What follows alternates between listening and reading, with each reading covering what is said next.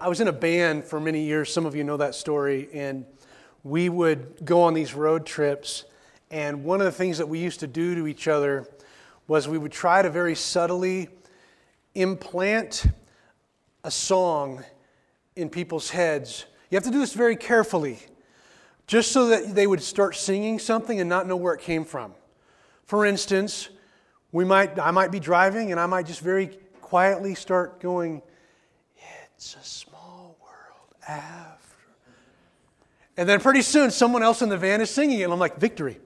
Or it might be, We all live in a. Anybody?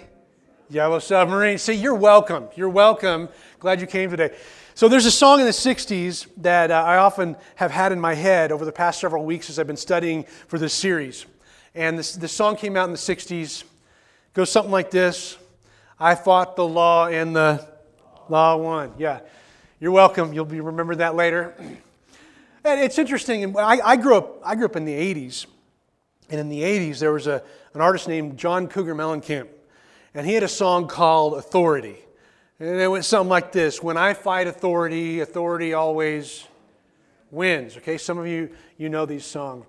Law and authority, these are things we don't often like to talk about. These aren't things you sit around the dinner table and talk about. They're not, you know, around the water cooler at work. These aren't things that you often find at the tip of your conversations because law and authority they're, they're kind of subjects we like to shy away from. It's almost like when, when someone tells you not to do something, you know, you want to do it. Like there's something about us that's a bit rebellious. So when it comes to law and authority, oftentimes we're not talking about it until we violate it. Or we, we know there's consequences coming. And so law and authority can be things that we don't want to talk about because we often question the status quo. We want to push against things like, like the law. And so as we think about, say, the church and Scripture, we know we have uh, the copies of the Scriptures, and in especially the Older Testament section of the Bible, we call it the Old Testament. We'll talk about that in a little bit. Might not be the best name for it, but in the in the Scriptures we have laws and, and, and things that we're supposed to do. And, and, and so oftentimes those are sections of the Bible, at least for Christians, we often avoid. I mean, the, the, the kind of the, the, the, consensus there is well, we don't need all those Old Testament laws and things like that and Israel and all that because we have Jesus. Therefore, we don't need to know anything about that, all that Old Testament stuff, that law stuff. We don't need it because we, we have Jesus. That reminds me of another song from the 80s. I think that many might even be singing it. What's law? What's law got to do, got to do with it? Anybody? Okay, all right. I'll quit with the 80s songs references. But we often skip over those parts of the Bible because they're, they're difficult and, and, and kind of hard to wade through. But we're kicking off this new series today. Glad you're here. If you're a first time guest with us, this is awesome that you're in on the very beginning of the series. Uh, we're going to be in it you know, today and in the next six weeks. And we're looking specifically at what we call Torah. Now, Torah, that's a, a term that we don't often use very often. But Torah is a Hebrew word for law. In English, we would call it law. And, and the Torah really is the first five books of the Bible. So you're talking Genesis, Exodus, Leviticus, Numbers, and Deuteronomy. By the time this series is over, I hope you know those, those, those books in order. But we're talking about the first five books. It's also been known, in fact, in Jesus' day, it was known as the Law of Moses. The Law of Moses. And so that's what we're going to be focus on, focusing on, on this series. And, and we got to understand this from the beginning that Torah or law is not the way that we often think about law. When we think about law, we're thinking like, you know, the legal stuff and the, the penal code and things like this, you know.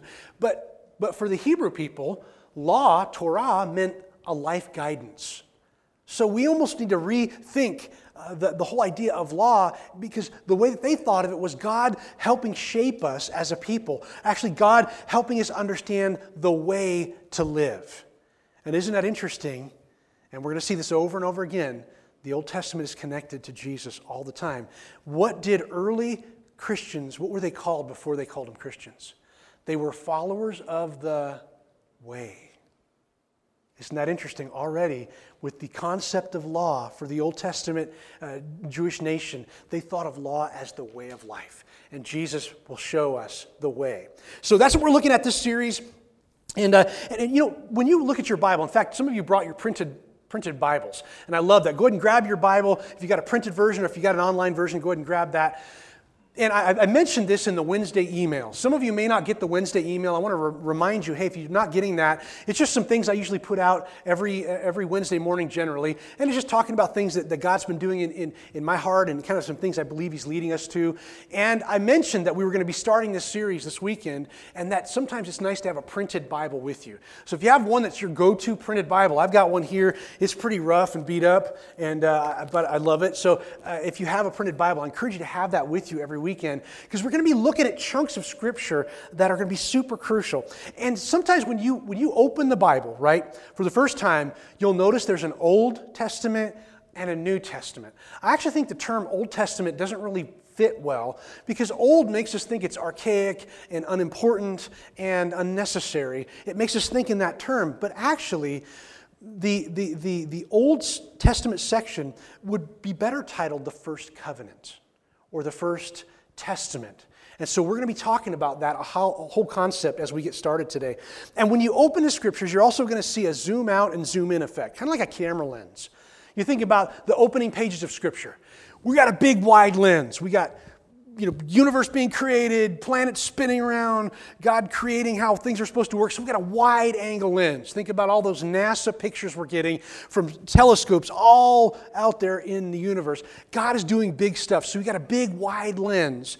And then it starts to focus in like you're focusing a lens on a couple humans and we call them Adam and Eve, right? And so we get to see their story, and then humanity sort of has some issues, quite a few issues. And so we, we zoom in and zoom out all the time. We zoom out because humanity starts to populate the earth, and then God has to, to, to step on that because they're all evil. And so then they get the flood, and then we zoom in to one family after the flood. Anybody know the names of those people?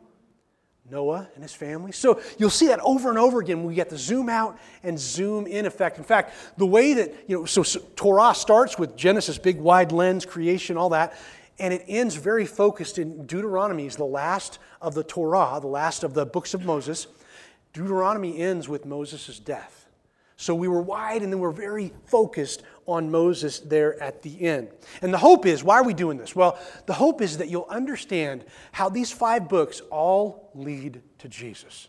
That's why we titled the series The Law Leading to Jesus, because we believe as a church family that the Bible is a single cover to cover story of God's great love revealed in Jesus Christ. We believe that. And so that's why it's important for us to look at this backstory because the backstory is his story. And so that's why we're looking at this. And my hope is you'll know how to unpack this a little bit more once we're done with these weeks. You'll understand a little bit more about Torah and how that fits and how that leads us to Christ. And that affects our faith today. So I'm Pastor Ben. I'm so glad you're here again. If it's your first time with us, awesome that you're here. We gather on Sundays, the first day of the week, like Christ followers all over the globe.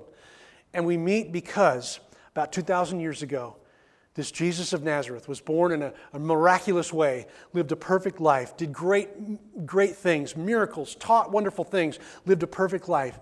And then, through the tragedy of, uh, of a trial, uh, he went to death on a cross. It was always God's plan.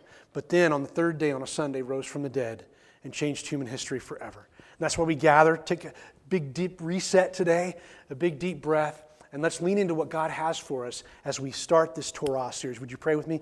Father, we come before you. We thank you because your great love for us uh, revealed to us in the scriptures. Help us to lean in, help us to hear from you, to hear from your word, and, and, and be encouraged and challenged uh, to live out your word more and more in our lives, in our families, in our neighborhoods, and may, may you do your work through us. We pray this in Jesus' name.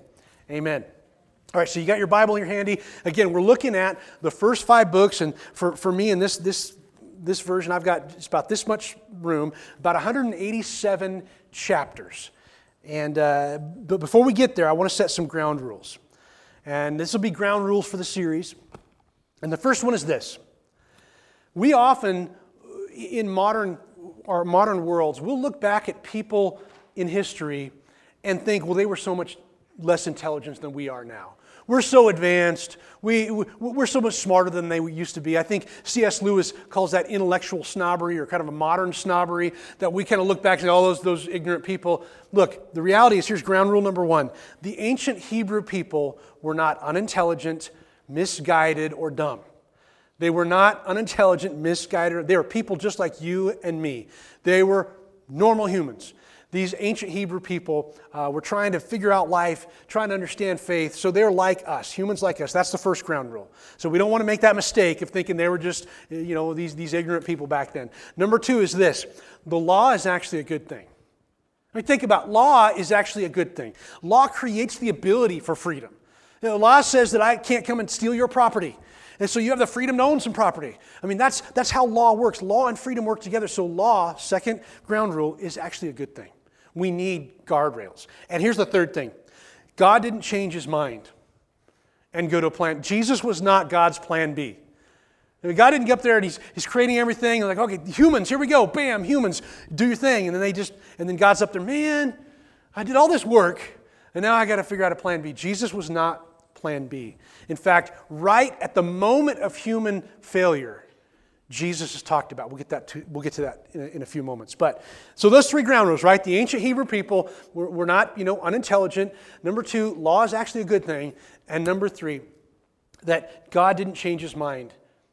Jesus was not plan B. So let's talk about the, the, the five books. Five books, I sat down to try to read through it. And uh, about two and a half hours in, I finally finished Genesis. How many people in here have actually read Genesis? Maybe at least once?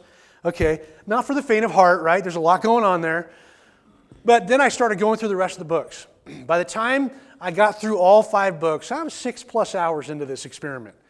Now, I realize that that's a lot to, to ask you to do, but you've got seven weeks here, okay? Today, six more weeks after this. I, I, my, my, my encouragement and challenge to you is read it through. You don't have to do it all in one setting. Maybe some of you are more audio type folks. Now, it does take a little bit longer to listen to audio unless you speed it up like one and a half times, which is what I usually do. Uh, but I encourage you, we got, we got some time. Get each of the books into your heart and actually let, read through them, listen to them sometime. You got some time now, and, and I want you to do that. So let's just do a quick overview. This is like uh, 187 chapters in a few minutes or less. So you have Genesis. We got creation, right? Genesis 1 and 2. If you got your Bible here, that's the very beginning. Genesis 1 and 2, right? Uh, creation, great things happen. Genesis 3, uh, then there's a fall. And what happens is God uh, creates this wonderful thing and then creates humans. And by the way, what does He call all these things He's been creating? Saw that it was good. Creates humans and so calls it very good. The Hebrew word there is tov. So God's creating good things, good creation.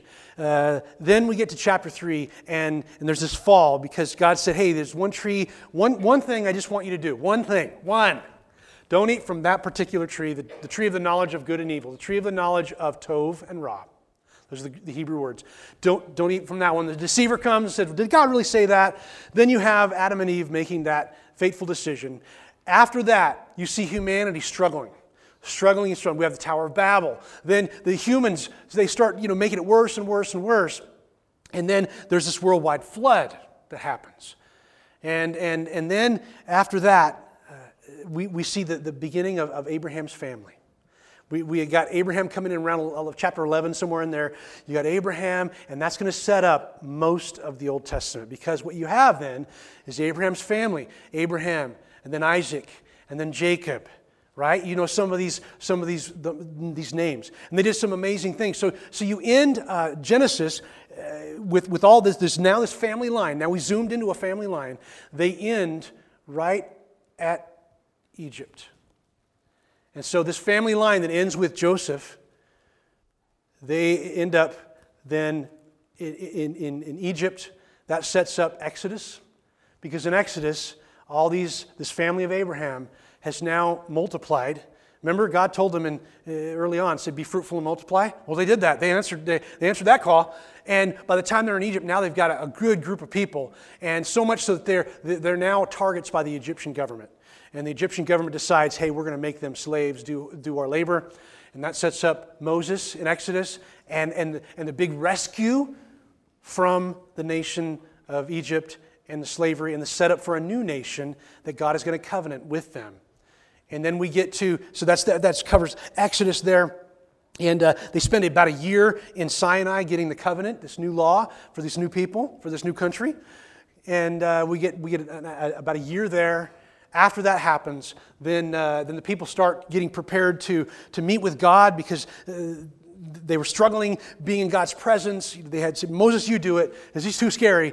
And uh, then there's covenant, but the people break it. And then so God has to say, well, Leviticus is all about trying to figure out how, how these sinful people can actually be close to God. And that's what the whole priesthood is about, and, and the feasts and the rituals that happen in Leviticus. And so it's figuring out how God can be with people, so that God could be in the tent, and then Moses could actually go into the tent, not have to stand outside the tent. It's how people can react and be close to uh, God, be in their presence. We get to Numbers, we get this, this prepar- preparation for the conquest, and uh, then we get to Deuteronomy, which is basically a retelling of everything, everything that God told them in the covenant. So we have that as our run through of the first five books. You know what's interesting? Do you know where the Ten Commandments show up? Second book, Exodus. Do you know what chapter or so that the, the, the Ten Commandments show up in? Anybody? Shout it out. 20. It was Exodus 20. So if you think about it, it's weird they call it the, the law of Moses, but actually the law part doesn't actually show up until, you know, halfway through the second book. But it's known as this guidance for people. Uh, so there's three things I want to point out this morning. And, uh, and these are reasons why this, this, this is helpful to understand. Three things that I think are helpful. First of all, is understanding the difference between a covenant and a contract. So we're going to look at what a covenant actually means, because that's what God is doing with the people, is making a covenant, not some kind of paper legal contract. Number two, there's the definition of good and evil. Tov, good, Ra, evil. So we're going, to, we're going to talk about that for a second. And then finally, we're going to see how Jesus fulfills the law of Moses. And we're going to see that in Matthew 5 and other passages. So let's start with, with the idea of covenant. You're familiar with that term, probably. Covenant. What does that mean? Well, one scholar said it this way Contracts are limited by the terms of the exchange of property. This is yours, this is mine. While covenants involve an exchange of life. I am yours, you are mine, which covers vir- a virtually unlimited range of human relations and duties. In terms of motivation, contracts are based on profit and self interest while covenants call for self giving loyalty and sacrificial love. So, very different worlds. Contracts are very different than covenants. And God was creating covenants with his people. And that word shows up many, many times. The Hebrew word called berit is the idea of covenant. And, and in that, we see several examples of covenants. In fact, it shows up right at the beginning of, of when humanity is created. Adam and Eve, they make a covenant together as, as the two becoming one. So there's a covenant. There's an example of a covenant. Uh, another one shows up with Noah. After the flood happens, what does God do? What does he say about, uh, is he going to do this thing again? He makes a covenant that God, will, he says, I will never destroy the earth with a flood. Never do that again. So he makes a covenant with them, and, and, and to seal that covenant, he puts like a rainbow in the sky. So you, you know that story a little bit. That's another example of a covenant. Uh, how about uh, Abraham's family? So in Genesis 12, God says, Hey, you're going to be, you know, I want you to be fruitful and multiply, and you're, you're, going to have as many kiddos as the stars in the heaven. And, and in fact, your, your, your family is going to be a blessing to all, all the world. And so there's another covenant God makes with Abram and his family. And then, of course, we just talked about this, but then you had this covenant that happened when, when God had rescued all the people through Moses and some other leaders, rescued all the Hebrew people out of Egypt and brought them to uh, Mount Sinai. There was a covenant there. So, once again, many examples of covenants. And so, that's a really important key to understanding how God is working with his people, Israel, and how he's working with us in covenant. Now, let's talk about good versus evil. Good versus evil. So, when God's creating the world, he's saying this is happening, and every stage, he's calling it, he looked at it and he said, This is good, right? Then, then he gets to creating humanity, and he says, That's very good. The word there is tov. So, what you see at the beginning is God doing good things. that make sense? God's making good stuff. Things are good. Things are good. Humanity comes, and we see the first inkling of that other word evil, Ra. What happens is the deceiver comes, and Adam and Eve decide uh, to, to, to disobey what God has said, and we get this entrance now of, of evil. And so, what God intended for good, you know, good creation, humanity comes in and sin threatens that good.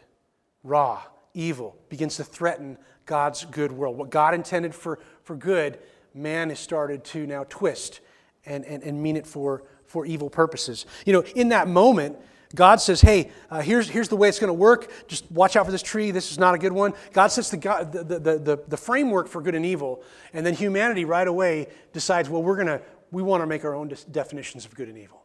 And so they make that faithful decision to, to bite that apple. I wonder, I wonder if the story would have been different. Have you ever thought about this? Like, what if in Genesis 3, you know, they, they see that the, it's, it's a tree of the knowledge of good and evil. There you go, Tov and Ra. The tree of the knowledge of good and evil. So they're there in the garden, and then Adam and Eve are there, and uh, they're together, clearly.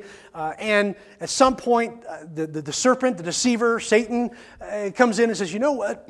Did God actually say uh, that, that you're going to die if you eat from this? And so, uh, you know the story. Eve, she, she takes a bite, then hands it to her hubby. And then God confronts them.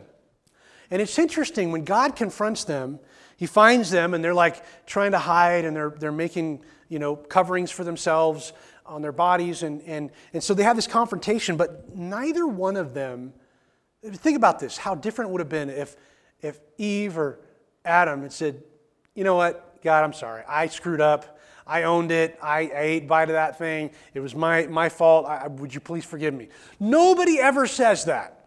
What do they do? When, when, when Eve is confronted, what does she say? Snake. That's the problem. And then when Adam, he gets his big turn, he steps up to the plate, he can, he can take ownership. What does he say? Eve, who, who God you gave me. So, in that sense, it's probably your fault, God. I don't know. Everybody's passing the buck. Nobody says, I'm sorry I screwed up. I mean, the story might have been, been a little different. I don't know. Might have been shorter. I, I don't know. I mean, it's always planned, God's plan to have Jesus come, but I always wonder about that. Nobody owned up to it. Later in Genesis 4, you have these two brothers, you know, Cain and Abel. You know, and, and, Cain kills Abel. Any apology there? No. No apology. God confronts Cain, said, Hey, where's your brother? Or whatever. And Cain has the audacity to look at God and say, well, Am I supposed to keep track, of him? It's not really my job. I didn't sign up for that. No apologies whatsoever. What, what would, have, would have been like if, if, if people would have owned their sin? But the thing is, even in Genesis 3, what God intended for good, humans start to twist for their own purposes, make their own choices, decide they're going to be the ones who, who determine what's good and evil. But even there, in Genesis 3.15, we learn about a snake crusher. That one day, God is going to send a snake crusher who's going to defeat evil and sin and death for good. And you know who that is? Jesus. We learn about Jesus in Genesis 3:15, not even a few pages into the Bible. What, what God intended for good, humans wanted to twist for evil. And here's the last thing Jesus fulfills the law.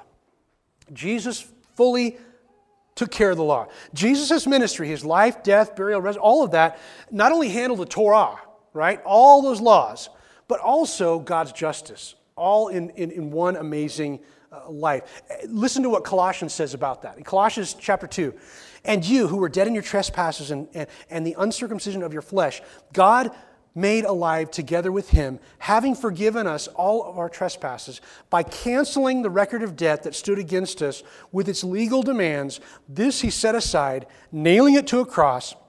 He disarmed the rulers and authorities and put them to open shame by triumphing over them.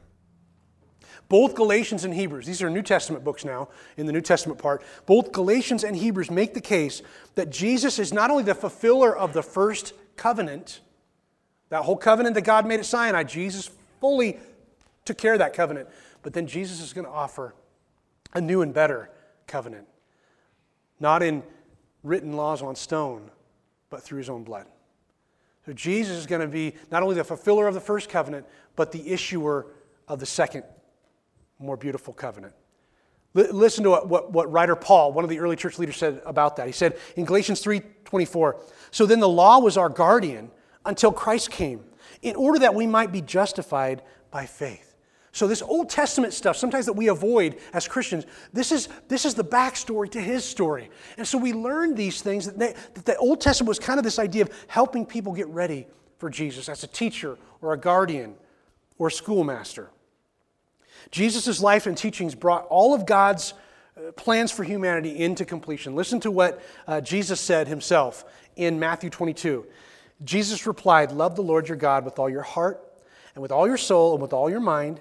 This is the first and greatest commandment. And the second is like it love your neighbor as yourself. All the law and the prophets hang on these two commandments. Now, what he's doing there is he's reminding them of Deuteronomy 6 and the Shema. He's reminding them, and he adds to the Shema with, and love your neighbor as yourself.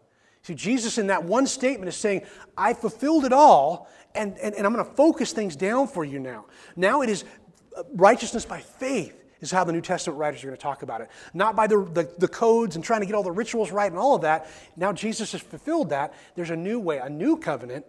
And, and so loving God with all your heart, soul, mind, and strength, and loving your neighbor as yourself, this is the, now the new uh, way to fulfill the law by faith. So Jesus, the point is, Jesus is the fulfillment of all that law. He fixed what humanity screwed up. Jesus coming fixed what humanity screwed up. And, and, and Jesus told his followers in Luke 24 This is what I told you when I was with you. Everything must be fulfilled that is written about me in the law of Moses, the prophets, and the Psalms.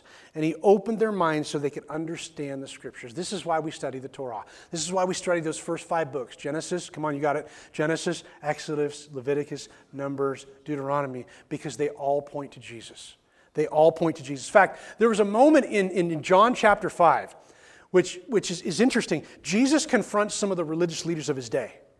And he basically tells them, look, the scriptures all revealed me. Like, you shouldn't be surprised, you teachers of the law, you who are very schooled on all this scripture, you should have known that this was all leading to me. And you missed it.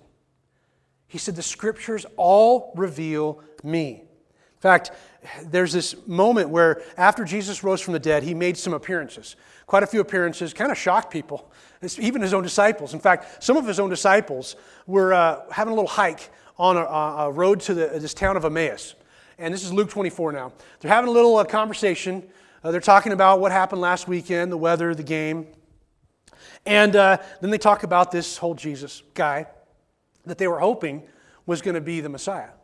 So they're having this conversation, right? Kind of shooting the breeze. Then Jesus comes walking beside them, starts to join their hike, becomes a new hiking buddy. They don't really recognize him. And, uh, and so Jesus is like, hey guys, what's going on? What's, you know, what's happening? Uh, how'd the game go or whatever? You know, small talk for a while there. And they're just like, wow, you won't believe this. We had this, you know, this amazing thing happen with this Jesus of Nazareth guy. And we thought he was going to, you know, he, they put him to death. We thought he was going to be the guy. And Jesus, I don't know how long he could put up with this. Like, was he, was he just hanging out for a while? He's like, You can't tell me that you didn't get any of it. You were with me for three years. He doesn't say it that way. But you know, I can imagine what he's thinking. And then listen to what he says. These are kind of harsh words. So in, in chapter 24 of Luke, verse 25, listen to this. How foolish you are, and how slow to believe all that the prophets have spoken. Did not the Messiah, aka me, have to suffer these things and then enter his glory. And, so he's got to go back to square one. Listen to this. And beginning with Moses, what are we talking about? Torah, beginning with Moses, first five books, and all the prophets, he explained to them what was said in all the scriptures concerning himself. In other words, if you'd studied carefully, you would have seen Jesus. The law leads to Jesus. See, that's why Torah matters. In fact, we say, well, Jesus fulfilled the law. He fulfilled the Torah. Well, it's helpful to know that, great, but you need to know what he fulfilled. And that's why we, we look to the backstory so we can understand his story a little bit more. And it's interesting, when Jesus fulfilled the law, he took it a step further. Now, now, the people in the first century, when Jesus was talking about law and, and the religious leaders were talking about law, they were talking about, yes, the Ten Commandments, But if you'll notice that the, the, there's more laws than just the Ten Commandments. In fact, in Exodus, Leviticus, you see 613 laws. And then by the time you get to the first century, uh, there were rabbis that were adding even more. So, uh, just to make it more fun, there were 600 some laws, but then there was a bunch of like mini laws and sub laws and, and deciding this. And, and, they started to say, well, don't work on the Sabbath. They spent a whole bunch of time figuring that out. So they, get, they had it down to steps, how many steps you could actually take. So it was really confusing and hard to like even navigate. You had, in fact, there were whole religious jobs called law, uh, lawyers. And that, what was their job? They were, they were trying to help you figure out how to navigate, how to walk, how to live. And it was a burden for the people. It was so much of a burden, they couldn't even stand up under it. And so when Jesus came, he fulfilled all of that perfectly, but then he took it up a notch.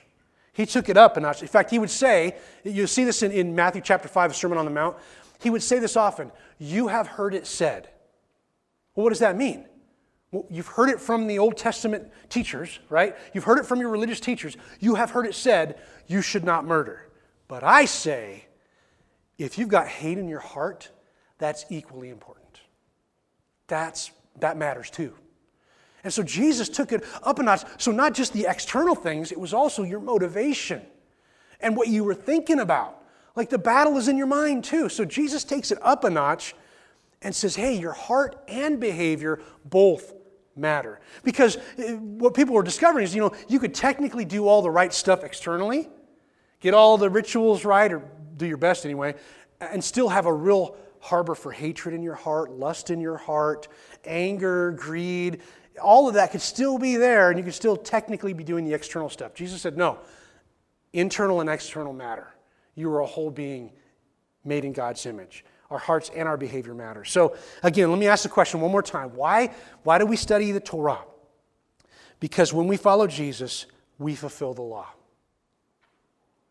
When we follow Jesus, we are following him who fulfilled the law perfectly. And so by following Jesus, we're actually fulfilling the law.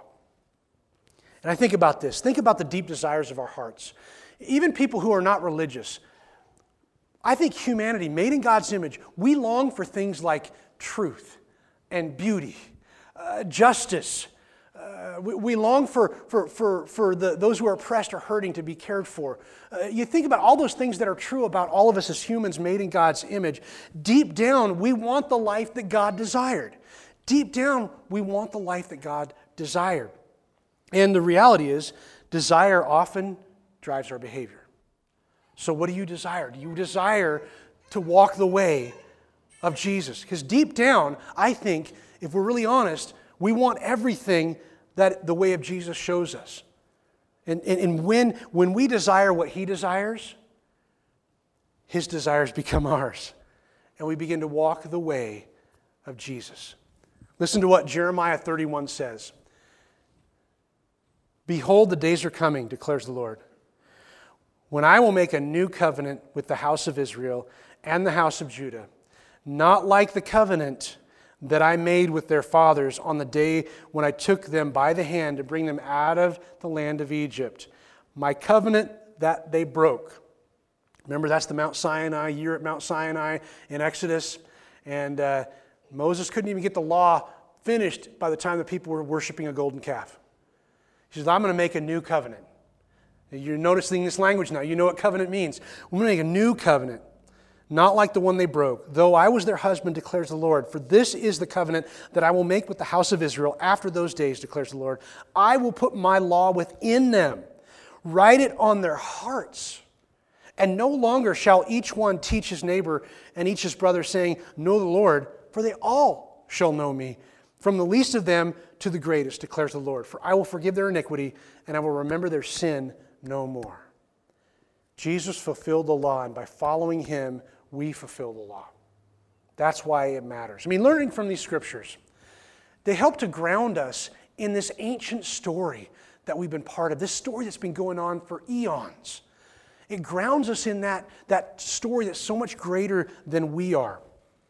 And, and, and we get to understand God's covenant, both the first one and the one in Jesus.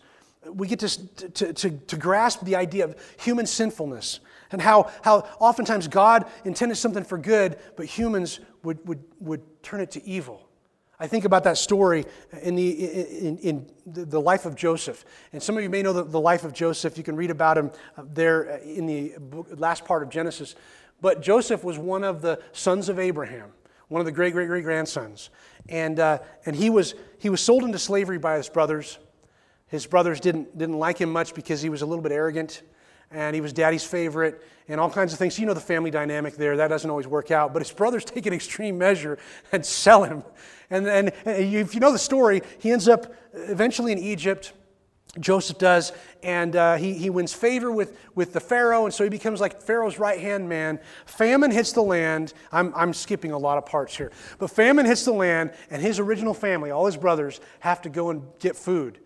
And they don't know that Joseph is now second in charge of the ancient world.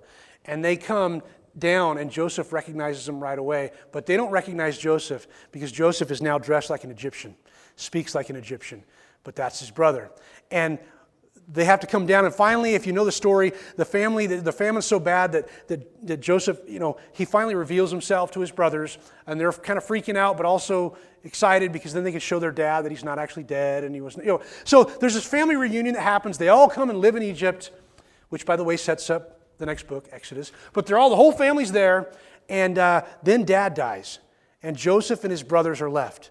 And his brothers freak out because they think, uh oh, dad's not here.